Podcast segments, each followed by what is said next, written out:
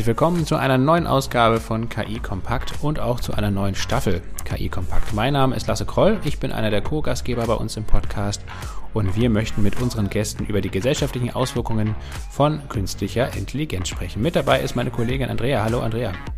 Ja, hallo Lasse. Unser übergeordnetes Thema dieser neuen Staffel heißt Speed oder Geschwindigkeit. Heute geht es um den Faktor Zeit und Emotionen im Zusammenhang mit künstlicher Intelligenz und neuen Technologien. Denn eben weil der Podcast ja auch für KI-Zweifler gedacht ist, müssen wir, wie der und ich finden, auch darüber reden. Unser erster Gast heißt Simone Menne. Ähm, alles soll digitaler und soll effizienter werden und am besten natürlich auch mit künstlicher Intelligenz. Das ist so gemeinhin die öffentliche Meinung. Doch wie schnell ist das eigentlich umsetzbar, vor allem in der Arbeitswelt, wo auch Emotionen von Mitarbeitenden natürlich eine große Rolle spielen? Die kulturelle Dimension von Digitalisierung oder von, von Transformation wird oftmals vergessen und das kann dann schnell zum Bumerang werden, wenn es darum geht, Veränderungen anzustoßen und natürlich auch Digitalisierungen anzustoßen. Simone Menne war Finanzvorständin der Lufthansa und zuvor auch beim Chemiekonzern Böhringer Ingelheim in einer ähnlichen Funktion tätig. Außerdem war sie bis Mai 2021 Aufsichtsrätin von BMW.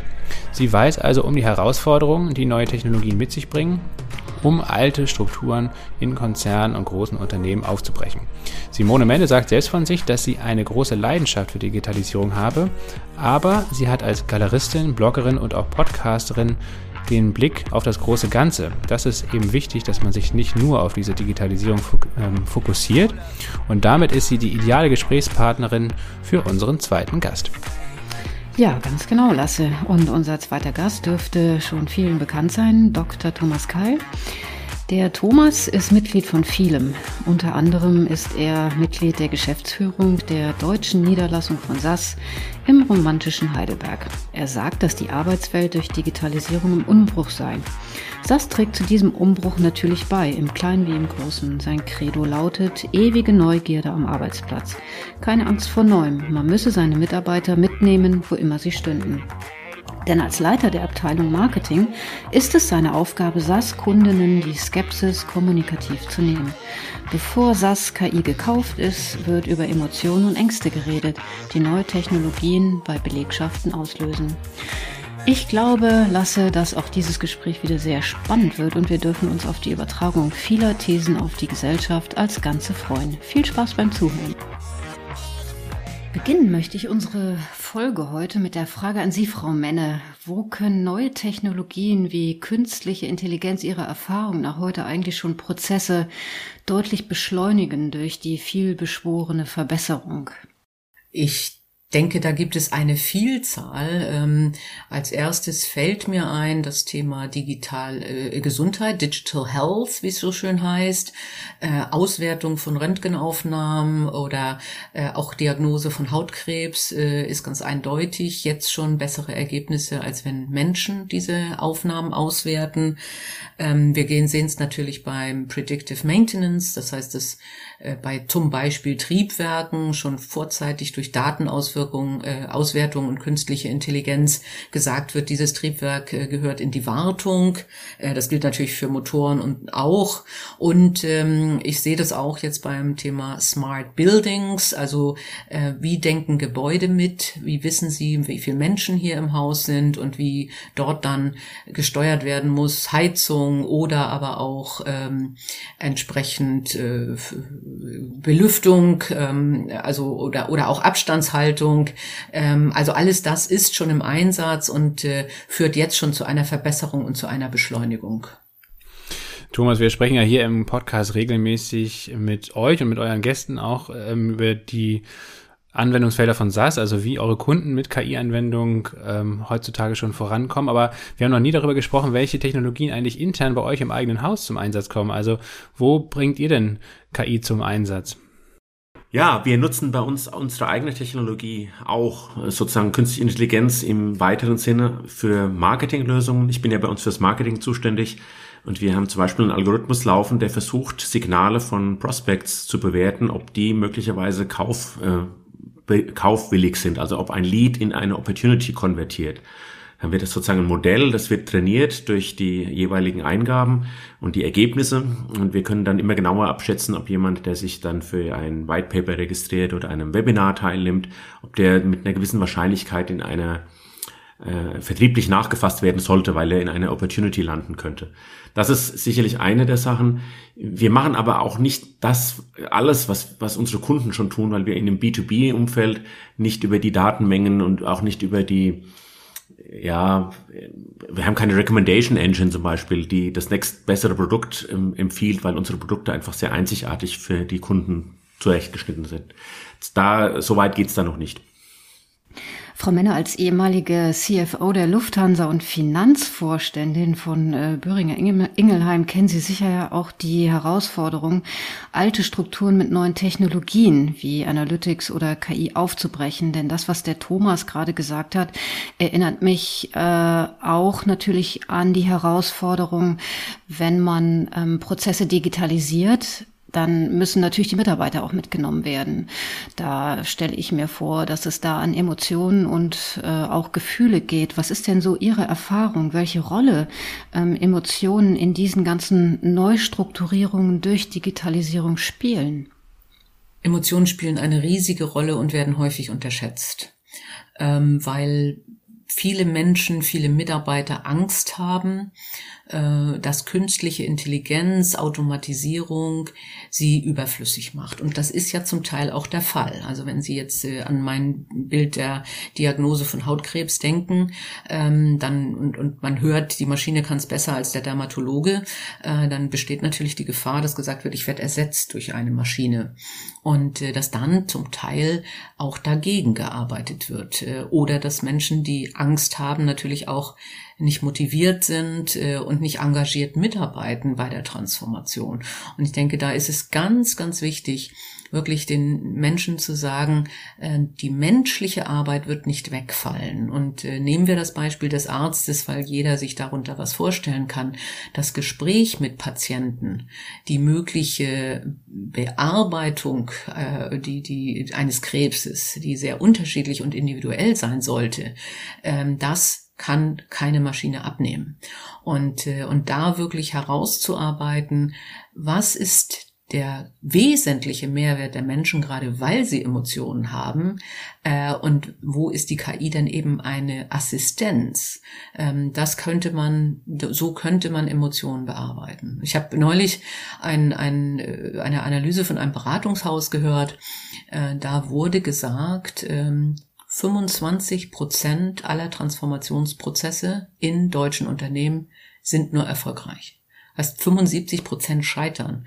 Und zwar, weil es rational zwar verstanden wird, wie man transformieren muss, aber die Emotionen der Menschen und teilweise natürlich auch der Top-Manager nicht mitgenommen werden. Also das sollten wir nicht unterschätzen und äh, das, ich halte das für einen Schwerpunkt. Kann man dann vielleicht auch sagen, ähm, um diese Emotionen ähm, mitzunehmen und um Beruhigung da reinzubekommen, äh, dass die Maschine eigentlich nur eine Entscheidungshilfe ist, wäre das vielleicht auch ein kleiner Ausweg, den Menschen die Angst zu nehmen? Was meinen Sie? Absolut, absolut. Also ähm, das, also ich denke, es gibt zwei äh, Möglichkeiten. Äh, zum einen, viele Menschen haben keine Angst vor Computerspielen. Ähm, und äh, äh, also das heißt, äh, man sollte auch immer, auch in Unternehmen, spielerisch im Umgang mit, mit Maschinen sein, ähm, so schwer uns das, glaube ich, in, insbesondere in Deutschland fällt. Äh, und genau das aufzeigen. Ähm, wir haben ja früher ohne Computer gearbeitet. Ich selber äh, habe hab Buchhaltung gelernt, indem man tatsächlich noch T-Konten manuell beschrieben hat äh, und mit einer Rechenmaschine Zahlen aufgetippt hat. Und ich kann nur sagen, es ist eine Erleichterung, Computer zu haben. Und, äh, und, und dieses rüberzubringen, nicht? Und dieses aufzuzeigen, das ist, glaube ich, eine, eine ganz wichtige Leistung ähm, jedes Beraters, jeder, jedes Begleiters in einem Transformationsprozess und natürlich auch jeder Führungskraft. Da will ich vielleicht ergänzen, das finde ich eine ganz äh, wichtige Beobachtung. Wir haben auch unsere Ab Auflösung des Begriffs AI, wenn man es Englisch nimmt, von Artificial Intelligence lieber in Augmented Intelligence umgedeutet und sagen, es geht nicht so sehr darum, dass so eine allwissende Maschine alles Mögliche allein entscheidet, sondern ähm, Andrea hat den Begriff Entscheidungsunterstützung verwendet, sondern dass es einfach eine Erleichterung ist. Also in dem, Be dem Beispiel von Frau Menne mit dem Dermatologen, man würde heute äh, eine, einem Krankenhaus nicht mehr den Computer oder die, den, den AI-Algorithmus AI als einen Arzt verkaufen oder einen Ersatz für einen Arzt, sondern als eine Unterstützung für die bestehende Kapazität, dass die dann schneller, einfacher, zielgerichteter, fehlerfreier, ermüdungsloser eine Unterstützung in ihrer eigenen Diagnose kriegen und damit ähm, am Ende das Patientenwohl stärken. Das, das sehe ich unbedingt so. Und die Emotionen, die sehen wir überall in allen unseren Projekten ebenfalls. Das betrifft manchmal sehr, sehr direkt Menschen, die ähm, mit bestimmten Technologien aufgewachsen sind und daran ihre Karriere gehängt haben. Und jetzt kommt eine neue Technologie, die, die man selbst nicht beherrscht. Und dann ist natürlich erstmal ein sehr unmittelbarer ähm, Effekt auf die eigene Arbeit zu spüren. Das gelingt aber sehr häufig. Die Menschen sind alle sehr lernfähig und lernwillig, die wir draußen antreffen. Wenn man anfängt zu erklären und die Leute mit einzubeziehen, dann haben wir doch immer wieder die, die, die sehr, sehr positiven Effekte, dass sich auch jeder gerne entwickeln will. Das ist doch weit überwiegend der Fall. Darf ich fragen, ist das eine Leistung Ihrer Firma auch? Das heißt, es ist nicht einfach nur, wir stellen es dahin, sondern eben auch, äh, wir erklären es auch das ist auf jeden Fall etwas, wo wir als Softwarehersteller uns in den letzten Jahren gewandelt haben und haben gesagt, wir haben, hatten früher, um es runterzubrechen, eine Education-Abteilung, die hat hauptsächlich äh, Kurse angeboten, wie man die Software einsetzt, also welchen Knopf man wann drückt. Aber jetzt geht's auch eher um die Transformation, zum Teil hin bis zu Jobprofilen, dass wir unsere Kunden dahingehend beraten, wie man jetzt ein bestimmtes Skillset entwickelt, wie man ein Team strukturiert, wie man den durch unsere Technologie veränderten Prozess im Unternehmen etabliert. Und das ist das, wir nennen das One-Stop-Solution Provider. Das, es nützt nichts, nur ein einzelnes Stück ähm, zu liefern, sondern man muss am Ende den Effekt insgesamt angucken. Was will man denn eigentlich ändern mit, mit so einer Software? Ja, das finde ich hochspannend. Ganz, ganz wichtige Weiterentwicklung. Sehr gut. Äh, Frau Melle, Sie haben eben die, den spielerischen Umgang erwähnt, ähm, bei der bei ja, Transformationsprozessen eine wichtige Rolle spielt oder letztendlich vielleicht auch die Akzeptanz von solchen Veränderungen ähm, heben kann. Haben Sie vielleicht ein Beispiel, wie, man nennt das ja auch Gamification, wie solche Elemente vielleicht auch aus Ihrer eigenen äh, Erfahrung der Arbeit schon mal zur Anwendung kamen und durchaus dabei behilflich waren, solche Prozesse in Gang zu bringen?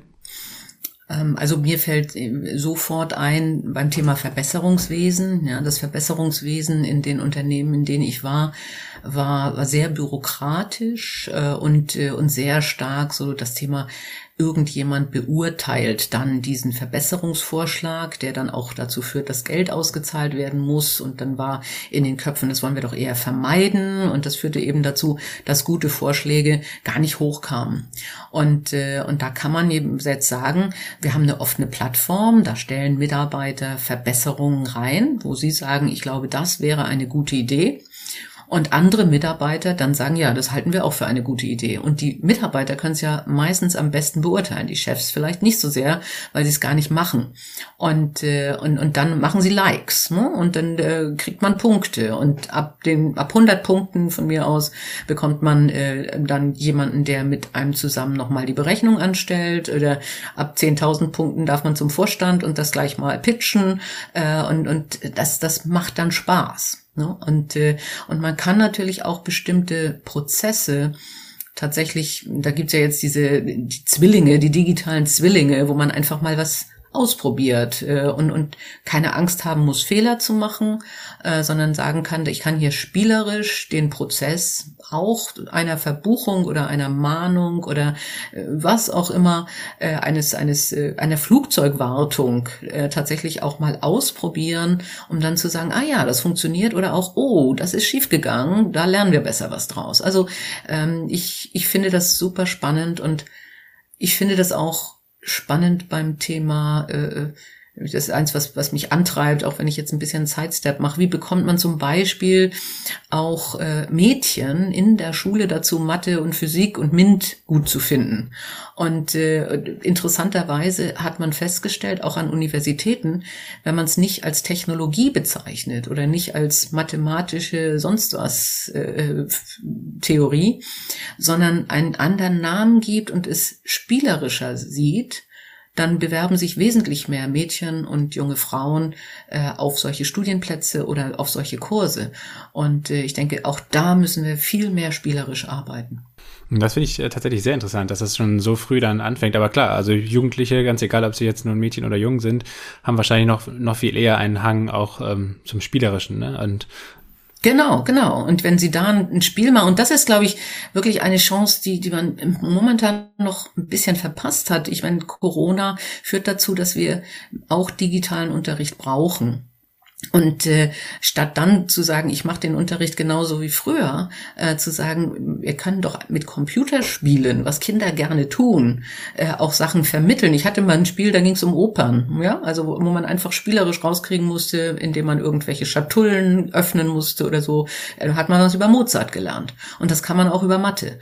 Und äh, ich denke, das, das ist ganz wichtig, denn es ist faktisch so, dass wir immer noch Vorurteile haben, dass zum Beispiel Mädchen kein Mathe können. Gibt es auch immer noch bei ganz vielen vielen Lehrern. Zum Thema Gamification, das kann ich auch bestätigen. Wir haben äh, eine externe Initiative, hat ein, ein, ein Kunde von uns, ein Anwender der SAS-Programmiersprache, hat ein Portal programmiert, auf dem man in einem Quizformat Expertenfragen zu SAS beantworten kann. Und dann gibt's so ein Ranking und das ist, das schaukelt sich dann so hoch und die Leute sind alle anonym, haben sich alle so eine lustige Namen gegeben und dann sieht man so eine Liste von Nerds, wenn man so will, die sich in bestimmten Themen sehr, sehr gut auskennen und dann auch kniffligste Fragen beantworten. Wir haben das dann auch abgeguckt und haben versucht, das jetzt zu integrieren und machen jetzt, wenn wir eine Online-Veranstaltung machen, die ja sehr ja, auch Stück weit ermüdender sind, wo man auch die Aufmerksamkeitsspannen wieder neu zuteilen muss, haben wir dann äh, bei manchen Veranstaltungen so, sogenannte Trivia Games, die wir als, als Kapiteltrenner mehr oder weniger verwenden, wo es dann, wo dann so ein Quiz läuft. Und manchmal machen wir die off-topic, aber häufig auch on-topic, dass man zu dem, was da gerade in dem Seminar oder in dieser Veranstaltung geschult wurde, zusammenfassend das in einem Quiz macht. Und das wird äh, interessanterweise sind dann in der eigentlich gedachten optionalen Pause fast alle dann auch mit drin. Und das ist natürlich schick, ein bisschen schön moderiert und am Ende kann man einen kleinen Preis gewinnen, aber es ist äh, man merkt, die Leute gieren nach etwas, was, was ihnen das leichter macht und, und die, die Neugier ist einfach da. Ja. Und man kann Sachen vermitteln. Also jetzt, wo Sie es gerade sagen. Wir hatten einmal eine Veranstaltung bei Lufthansa äh, da ging es darum, was macht Schwarmintelligenz, ja, und wie viel können mehr Menschen besser machen. Und dann haben wir Flugsimulator gespielt. Und zwar als Gesamtveranstaltung. Äh, und, und das war gigantisch. Also im Verhältnis zu, wir, oben auf dem Panel saßen vier Vorstände, die haben einzeln gespielt. Und unten saßen alle Zuhörer und Zuschauerinnen äh, und haben dann mit ihren Handys Flugsimulator gespielt und das Team war wesentlich besser als der Einzelne. Und das macht ja auch was mit Menschen, nicht? Also das war eine ganz, ganz tolle Übung. Ich hatte sie vergessen, aber wo Sie es hier gerade eben erwähnt haben, das war auch eine tolle Sache. Obwohl Carsten Spohr ja sogar Pilot ist, ne? Obwohl er Pilot ist, absolut, ja, ja. äh, nicht schlecht. Wie, Frau Menne, äh, lassen sich denn solche Elemente auch aus dieser unternehmerischen Praxis in die gesellschaftliche Praxis bringen, wenn man sich zum Beispiel große Probleme wie jetzt beispielsweise den Klimawandel anschaut, äh, wo es ja vielleicht auch darum geht, Anreize zu schaffen und weniger vielleicht jetzt Sanktionen und Bestrafung. Wie ließen sich denn solche Elemente vielleicht auch politisch nutzen oder ähm, das Steuersystem ist sicherlich auch so ein tolles Beispiel. Ne? Niemand hat Lust, äh, Steuern zu bezahlen oder, oder sich damit zu beschäftigen, aber wie könnte man sowas vielleicht auch in die öffentliche, Ver öffentliche Verwaltung bringen? Das ist knifflig. Das ist eine echt knifflige Frage, weil eine Sache ist natürlich, äh, ein Steuersystem ist hochkomplex. Ne? Äh, und, und das abzubilden und dann festzustellen, wie eine Schwarmintelligenz sagt, wir wollen insgesamt alle besser Steuern zahlen, ähm, mit Partikularinteressen schwierig, weil das Ziel eines Flugsimulators ist, ein Flugzeug hier durch die Wolken zu bringen. Ähm, ein Steuersystem ist schon noch mal was anderes. Ich denke, was wichtig wäre, wäre einfach eine andere Bürgerbeteiligung im Sinne von ähm, mehr Meinungsbildung, äh, aber auch mehr äh, äh, Transformationserklärung, wie wir es vorhin eben auch hatten. Wie kriegt man Mitarbeiter dazu, eine Maschine zu verstehen? Wie kriegt man Wähler dazu, äh, komplexe Zusammenhänge zu verstehen? Und wir haben ja momentan eher eine Tendenz zu, zu Schwarz-Weiß-Bildern, die selten sind. Also da würde ich schon etwas sehen. Und natürlich ähm, ist die Digitalisierung der Verwaltung ein ganz, ganz wesentliches Ziel, was, was ja auch die neue Regierung aufgeschrieben hat. Äh, also zu sagen, wie kann ich ähm, eigentlich mit wenigen äh, Klicks und mit wenig äh, äh, Hintergrundwissen tatsächlich auch ein Steuerformular ausfüllen.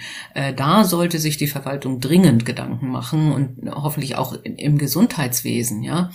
Ähm, aber das ist sehr, sehr komplex und äh, es muss vorher gut durchdacht sein, denn da reden wir ja auch über sehr sensible Daten.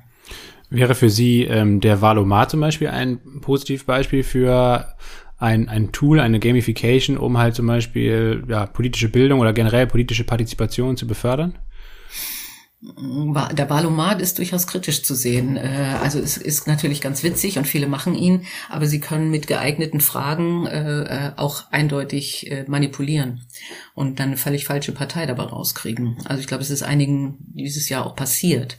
Ähm, und ähm, da, also politische Bildung äh, in dem Sinne, dass man es macht wie ein, wie, ein, wie ein spielerisches Training, also dass man sagt, was macht ein Bundestag, was macht ein Bundesrat, äh, dass man so ein Quiz, wie eben angesprochen, macht.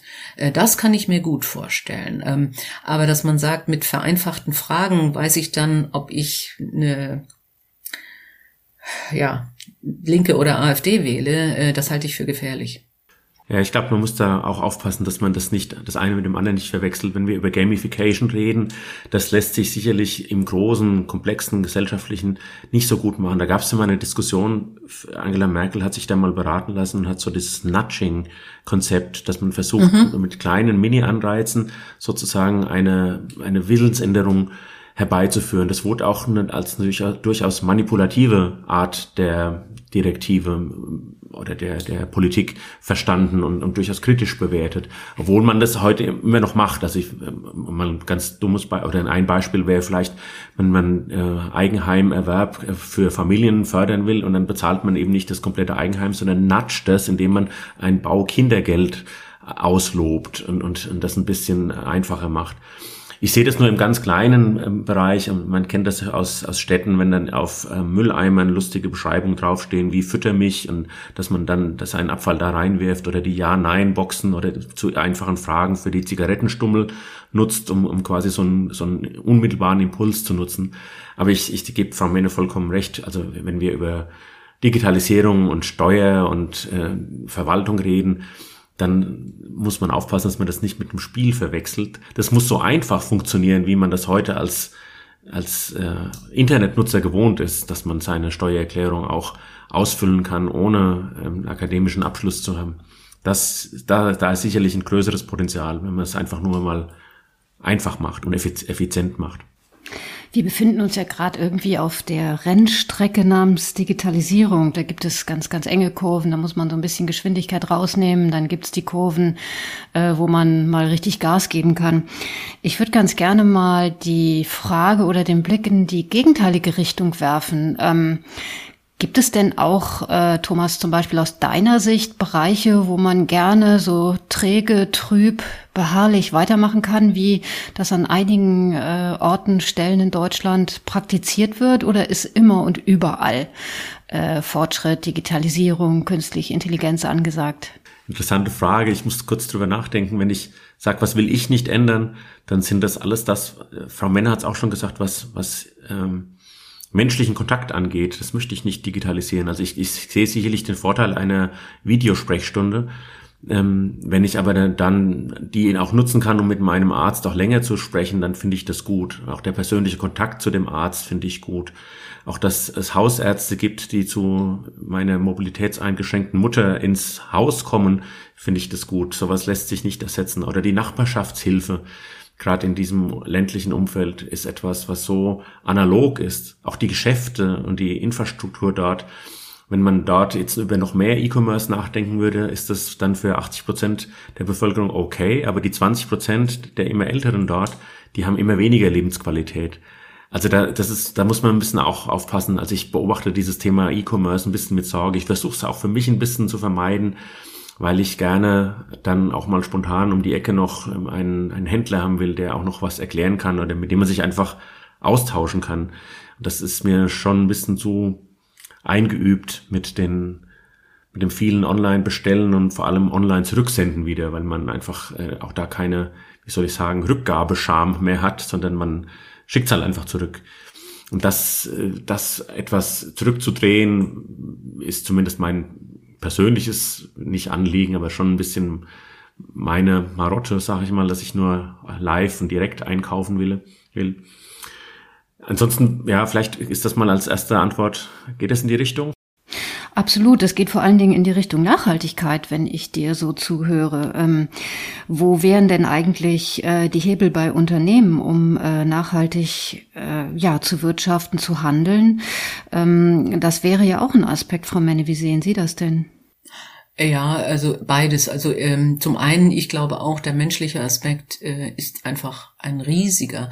Und äh, noch um eine andere äh, Idee zum Thema äh, zu bringen, Homeoffice ähm, haben wenn ich die Studien richtig interpretiere, ältere Menschen besser verkraftet als junge Menschen, äh, die eben gerne Kontakt haben und das Lernen von einer Kollegin äh, noch mal was anderes ist als als das im Homeoffice äh, sich alles selber beizubringen, ja, und über Erfahrungen zu reden. Und ähm, also das Kreative, das, das können Maschinen nicht ersetzen, das kann Digitalisierung nicht ersetzen. Da sind wir wieder bei der Assistenzfunktion, das ist okay.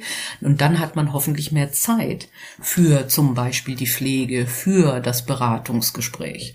Ich persönlich ähm, bin ganz, ganz weit weg vom Bestellen. Äh, ich wohne hier in Kiel in einer super tollen Einkaufsstraße mit vielen Einzelhändlern, die auch noch wirklich äh, eigene Geschäfte haben. Und, äh, und ich genieße das sehr. Äh, und ich glaube, es liegt nicht nur am Alter. Also von daher, ich glaube, auch junge Leute äh, werden, werden da wieder draufkommen, dass nicht nur Convenience zählt. Und dann sind wir bei der Kombination Digitalisierung und Nachhaltigkeit. Ähm, man, man sollte natürlich die Digitalisierung dazu nutzen, nachhaltiger zu agieren. Äh, jetzt nehme ich mal Verkehrsströme, ja, Mobilität. Wie kann ich Mobilitätsströme äh, mit KI abbilden äh, und dann lernen, wie eine Stadt am besten zu mobilisieren ist? Oder äh, ein schönes Beispiel, was ich neulich gehört habe, was wir in Deutschland noch nicht gemacht haben, aber bei Corona. In anderen Ländern wurden Daten ausgewertet, die hier sehr sensibel sind äh, wo man äh, dann aber wusste, in welchen Familienverhältnissen leben Menschen, also mit Kindern, welche Mobilitätsverhalten äh, haben sie, fahren sie öffentliche Verkehrsmittel oder mit dem Auto und so weiter. Und diese Auswertungen haben eine Prognosefähigkeit für Corona ermöglicht. Ja, und dann sind wir natürlich auch im weiteren Sinne bei Nachhaltigkeit, wenn es um Gesundheit geht. Und äh, da kann KI sehr, sehr viel machen. Ähm, das Thema, wie viel Pakete bestellen wir einfach und wie viel schicken wir zurück. Ich denke, da muss es eine, definitiv eine Regelung geben und auch eine, eine, eine Sanktion, dass man das nicht beliebig macht, weil das natürlich massiv gegen Nachhaltigkeit ist. Ja, wenn man Nachhaltigkeit als Optimierungsthema begreift und sagt, ich will mit möglichst geringen Ressourcen die gleiche Lebensqualität äh, erstellen, herstellen, dann ist es auch eine Optimierungsaufgabe, die über äh, Technologie, Analysen äh, und Algorithmen optimiert werden kann. Und das, da sehe ich unglaubliche Potenziale. Die, die Parkraumsuche ist etwas, was jeder schon erkannt hat, der ähm, in der städtischen Verantwortung liegt, dass man den Parkplatzsuchverkehr minimieren kann, wenn man entsprechend Leitsysteme einrichtet, die auch die Menschen erreichen und nicht nur einzelne Markenfahrer. Also dann werfe ich mal ein Stichwort rein. Das Thema Sharing ist natürlich auch eins, nicht? Also sind wir bei Autos, ähm, was ja auch jetzt schon funktioniert mit mit Fahrrädern und und äh, und Rollern. Das heißt, äh, ich ich kann teilen und ich kann feststellen, wo ein Gerät verfügbar ist. Wenn wir ganz weit denken, visionär bei autonomem Fahren, kann ich wesentlich weniger Parkfläche äh, nutzen oder brauche ich weniger wesentlich weniger Parkfläche äh, und äh, kann die die die Umwelt besser nutzen, ohne sie zu betonieren mit, mit Parken, äh, Parkhäusern und, und Parkflächen. Und, äh, und da äh, kann man in der Nachhaltigkeit durch äh, Digitalisierung auch sehr, sehr viel erreichen. Das wäre meine Frage gewesen, Frau Menne, weil wir neigen ja schon dazu, dass wir der Technologie ähm, sehr, sehr stark vertrauen und letztendlich äh, auch darauf vertrauen, dass Technologie uns zum Beispiel vor dem Klimawandel oder vor dem Klimakollaps irgendwie rettet vielleicht. Ähm, aber wie wichtig sind dann auch äh, kulturelle Veränderungen bei uns in der Gesellschaft? Also das Beispiel Verkehr finde ich eigentlich ein sehr schönes. Ähm, denn wenn man die, den Individualverkehr, wie wir ihn heute haben, letztendlich eins zu eins äh, nur auf Elektromobilität umstellt, werden wir wahrscheinlich ähnliche Probleme haben wie heute. Ähm, und da wird sich gar nicht so viel verbessern, sondern wir müssen wahrscheinlich dahin kommen, dass wir auch uns anders von A nach B bewegen und welche Rolle kann Technologie dabei spielen, eben dieses kulturelle Mindset zu verändern, also das Nutzungsverhalten eigentlich? Hm, das weiß ich nicht, ob Technologie da helfen kann. Also ich glaube, Technologie ist, sind die Instrumente, nicht wirklich zu sagen. Äh, also nehmen wir jetzt einfach mal mein mein äh, Smartphone äh, sagt mir, was jetzt äh, der günstigste Weg ist und sagt mir, was es ja heute schon gibt. Äh, der beste Weg wäre jetzt eigentlich öffentliche Verkehrsmittel, weil ansonsten stehst du im Stau. Nimm den Zug ja, äh, oder nimm ein, ein Fahrrad, was hier in der Ecke gerade geparkt ist, das kannst du mit deinem Smartphone öffnen, setz dich aufs Fahrrad und fahr, dann bist du wesentlich schneller an deinem Ziel. Äh, das kann Verhaltensänderung äh, herbeiführen äh, und äh, und natürlich das Aufzeigen von von Teilen. Also ich nehme jetzt mal, äh, wir brauchen hier in, in dem Wohngebiet, wo ich wohne, nicht alle alle Haushaltsgeräte, sondern können da auch teilen und können sagen, ich ich buche es mir jetzt Ne? Auch das kann man, da kann man mit Digitalisierung und, und smarten Geräten hinkriegen. Ähm, insgesamt müssen wir natürlich wirklich über Menschen an Kultur arbeiten und sagen, es ist nicht mehr der am tollsten, der das größte Auto fährt. Hm? Äh, und es ist nicht mehr die am tollsten, die, ich weiß nicht, die weiß nicht, was Schönes hat. Ich wollte, ich mache jetzt wieder Stereotypen. Also auch nicht die am schönsten, die das tollste Auto fährt, äh, sondern äh, es, äh, man kann stolz drauf sein, wenn man einen möglichst geringen Fußabdruck hat äh, und, äh, und, und daran arbeitet man. Äh, aber das ist natürlich ein, ein wirklich gesellschaftliches Problem oder Thema, wo man mit Menschen arbeiten muss und wo andere Menschen Vorbilder sind.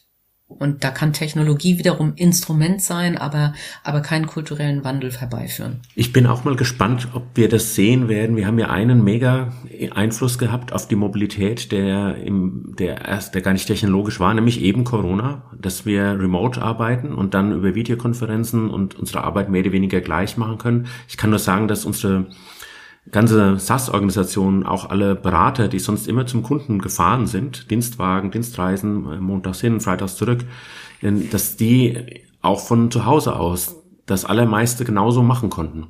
Und ich habe das als sehr große Chance gesehen und habe gehofft, dass es dann auch nach Corona einfach so weitergeht, indem wir nicht mehr, wenn wir morgens um neun nach Eschborn in Büroviertel reinfahren oder in irgendwelche Frankfurter oder sonstige Münchner Bürogebiete, dass wir den ähm, täglichen Stau nicht mehr sehen. Man hat es aber gleich, als es wieder möglich war, wieder gesehen, dass, die, dass, es, dass man gleich wieder in die Verkehrsproblematik reinläuft.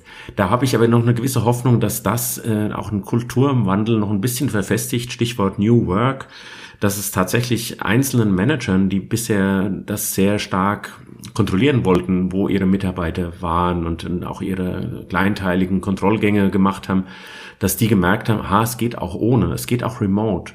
Und dass man über so eine Art von erzwungene Veränderung, die Digitalisierung ermöglicht hat, dann auch hinterher zu einem nachhaltigeren Lebensstil kommt. Das ist aber allerdings, meine Hoffnung ist da nicht so euphorisch, wie die zwischendrin mal war, weil ich sehe, dass doch große Beharrungskräfte sind, dass alle doch wieder ihren Dienstwagen ausfahren wollen und zeigen wollen, dass sie ja ein großes Auto haben. Mann und Frau. Ja, ich denke, ich denke, da, da sind wir momentan noch tatsächlich in so einer Zwischensituation, weil ich gleichzeitig auch höre, dass viele Mitarbeiter in Mitarbeiterbefragungen sagen, ich will auf keinen Fall noch wieder 100 Prozent in die Firma zurück. Ich will flexibel arbeiten und ich arbeite hier in Kiel zusammen mit jemandem, der macht Coworking Spaces, auch auf dem Land. Äh, das heißt, äh, man muss im Zweifelsfall nicht von Dithmarschen nach Hamburg pendeln, sondern kann dort äh, an einem Coworking Space nicht von zu Hause aus, aber mit einem abgesicherten Arbeitsplatz, der auch allen Regeln genügt, der auch Cybersecurity sicherstellt, arbeiten, sich vielleicht austauschen mit Menschen, die in anderen Firmen arbeiten, aber dadurch Anregungen erhalten äh, und, äh, und äh, das wäre natürlich gut für die Nachhaltigkeit, weil wir viel Pendelverkehr äh, uns ersparen. Äh, es könnte auch gut sein für die Kreativität und es würde Menschen die vielleicht in Wohnbedingungen arbeiten, die es nicht einfach machen, von zu Hause aus zu arbeiten, ermöglichen, das beides zu kombinieren. Das wäre so mein Arbeitsmodell der Zukunft, wobei ich fest glaube, dass die Menschen auch immer wieder als Arbeitsteam zusammenkommen sollten für kreative Prozesse. Ja, unbedingt. Also das, das haben wir bei uns auch. Also wir haben auch den, der weitaus größte Teil möchte nicht mehr komplett zurückkommen, sondern möchte sich mindestens zwei Tage die Woche die Freiheit nehmen, woanders zu arbeiten. Und das kann ich nur begrüßen. Ich, ich sehe ich, ich sehe nur, dass es nicht so eine breite Bewegung ist, wie ich das mal gehofft hatte. Ja. Das Ganze hört sich nach äh, Werteveränderung an, ähm, die erstmal stattfinden muss, schon im Kindergarten oder in der Kita relativ früh im äh, Leben eines Menschen. Äh, wie betrachten Sie beide denn äh, das Handeln und Tun von anderen Gesellschaften, beispielsweise der amerikanischen, jedenfalls einer Gesellschaft, die nicht der deutschen Sprache zugehörig ist, sagen wir mal so. Ähm, Frau Menne, Sie als ähm, MCHEM-Mitglied, äh, Sie haben da sicherlich einige Erfahrungen gemacht, ob man äh, einen Gegensatz aufzeigen kann oder ob man das, äh, ob man gleiche Dinge beobachtet. Ja, also als erste Bemerkung, ich kenne inzwischen viele Eltern, die mir manchmal sagen, wenn die Kinder nicht im Haus sind, dürfen wir Fleisch essen. Ja, ähm, also da erziehen die Kinder schon ganz schön äh, und äh, und haben dann massiven Einfluss in Deutschland auf die Gesellschaft. Das nehme ich wahr. Ähm, wenn wir über Amerika reden, also American Chamber of Commerce, äh, da, glaube ich, haben sie massive Kulturunterschiede zwischen Kalifornien und Texanern, um einfach mal zwei Bundesstaaten rauszugreifen. Ähm, wobei ich auch gelernt habe, dass Texas äh, ganz wahnsinnig weit ist mit, äh, mit Solarpanels. Äh, und ähm, da haben sie natürlich, da können sie schwer den ganzen Kontinent äh, unter, unter einem fassen. Ich denke, welche Kulturen da sehr weit sind, sind die Skandinavier. Äh, sowohl bei dem Thema äh, Diversität als auch bei dem Thema Nachhaltigkeit ähm, teilweise aus der Not geboren, weil es teilweise auch Fachkräftemangel gab und deswegen gesagt wurde, jeder muss arbeiten und wir haben gute Betreuungsmodelle für die Kinder. Ähm, teilweise auch, weil sie positiv natürlich mit, mit äh, natürlichen Ressourcen umgehen können, weil sie einfach viel Windkraft und Wasserkraft haben. Äh, und deswegen ist es sehr schwer jetzt zu sagen, welche Gesellschaft denn ich denke, was wir fast überall feststellen, in allen Ländern, die ich gerade angesprochen habe, ist eine Polarisierung und das ist natürlich das Ungesunde. Ja, also ob Sie nun über Frankreich reden, über USA oder auch über Deutschland, Deutschland noch am wenigsten, äh, haben Sie manchmal eine eine 50-50 äh, äh, Parität zwischen ähm, jetzt nehme ich mal Brexit und nicht Brexit oder aber auch äh, äh, Gelbwesten und äh, Parisern, die es überhaupt nicht verstehen, was die Menschen da umtreibt oder auch in Amerika zwischen Trump-Wählern und Biden-Wählern. Und, äh, und ich denke, daran müssen wir arbeiten, äh, dass wir wirklich im kulturellen Austausch differenzierter wieder miteinander umgehen und einander besser zuhören und nicht gleich die andere Seite verteufeln. Das halte ich für gesellschaftlich das größere Problem als äh, tatsächlich äh, Verhaltensweisen, um einen Wertewandel wirklich wieder hinzubekommen. Ähm, Frau Mende, Sie haben eben die Polarisierung in den Gesellschaften angesprochen. Ich möchte, würde gerne zum Abschluss an Sie beide die Frage stellen, welche Rolle Unternehmen dabei spielen, diese Polarisierung vielleicht auch ein Stück weit wieder abzubauen und gerade in diesen Transformationsprozessen, die ja auf verschiedenen Ebenen stattfinden, also Digitalisierung, aber auch Nachhaltigkeit ähm, etc. Ähm, ja, das Unternehmen letztendlich ein, zu einem positiven Wandel und zu einem positiven gesellschaftlichen Gesamtgefüge irgendwie beitragen können. Welche Rolle können Unternehmen dabei spielen in positiver Hinsicht? Hm, ist vielleicht ein bisschen radikal, aber zum einen ist es natürlich so, dass wir aufpassen müssen, dass die soziale Schere nicht breiter wird. Äh, und von daher muss man schon aufpassen, welche Arbeitsverhältnisse man in einem Unternehmen hat, sowohl ganz oben als auch ganz unten. Äh, das heißt, die Wertschätzung für jede Ebene des Unternehmens ist ganz wichtig. Ähm, schauen Sie sich den Pflegebereich an. Ja, also wir müssen Menschen, die sehr viel Kraft in etwas stecken, was gesellschaftlich ganz, ganz wichtig ist, auch entsprechend entlohnen. Und das müssen dann eben auch Unternehmen machen. In dem Falle dann Krankenhäuser, die häufig ja inzwischen auch als Unternehmen geführt sind.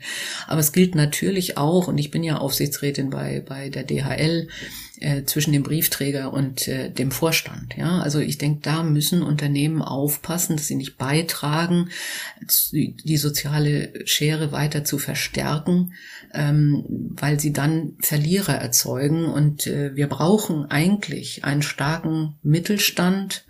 Ähm, jede Gesellschaft, die einen starken Mittelstand äh, hat, ist insgesamt prosperierender. Und das, da haben Unternehmen natürlich einen, einen ganz wesentlichen Beitrag.